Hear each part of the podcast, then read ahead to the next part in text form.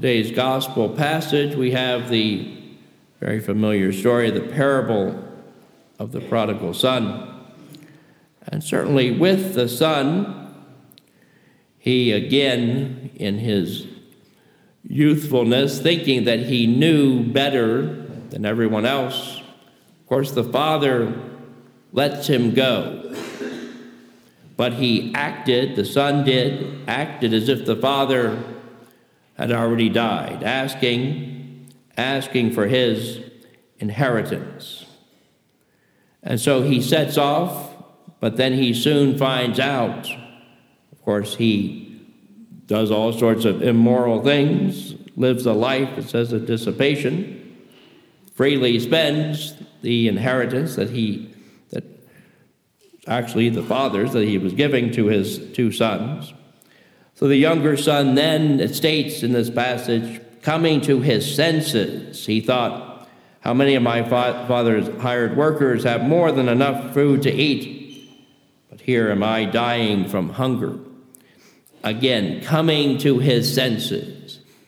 Do we not at times come to our senses when we realize that, unfortunately, that we have sinned, but with a well formed conscience, we're able to discover that we truly we thought that the sin whatever we were doing or failing to do we thought that the sin was going to be so looks at times so attractive and yet of course it's not because it keeps us keeps us from from the lord. There's a division certainly with oneself. There's a division then breaking down the body of christ because we're all connected as brothers and sisters. We prayed at the beginning of this Mass in the Confiteor asking, I ask my brothers and sisters to pray for me to the Lord our God. Hopefully, we do pray for each other. Hopefully, we pray for oneself first and then leading us to pray for, for others. We go on in this passage, but with the example of the Father, states, so he going to get up and go back to his father. States here, while he was still a long way off, his father caught sight of him and was filled with compassion. He ran to his son, embraced him, and kissed him. While he was still a long way off, the father caught sight of him. Clearly, the father was waiting for the younger son to return. Because, of course, when you're waiting for someone, you know, seems like they're never going to show up, right? You know, it's like you keep waiting and waiting, and then they finally come and say, oh, thanks be to God. They have, he or she or the family, friends, they have arrived. And there is great joy when they come in. But again, the father didn't lecture the son about all of his, you know, wasting his inheritance wasting all this stuff, wasting time and energy on all sorts of immoral behavior. No. What does he do? He runs to the son. He embraces the son. He kisses the son. And then, of course, he throws this huge, huge feast. And again, we need to rejoice when a person returns to the sacrament of penance. Through the years, people have come into the confessional and they have said sometimes it's been years since they last were in the confessional. And my response is like the Father Thanks be to God that you're here, right? No time for lecturing the person. Well, why did it take you so long to come back, you know? No, I think sometimes it's interesting to note why someone does return. There's all sorts of reasons for that. But we must remain compassionate. We must remain merciful.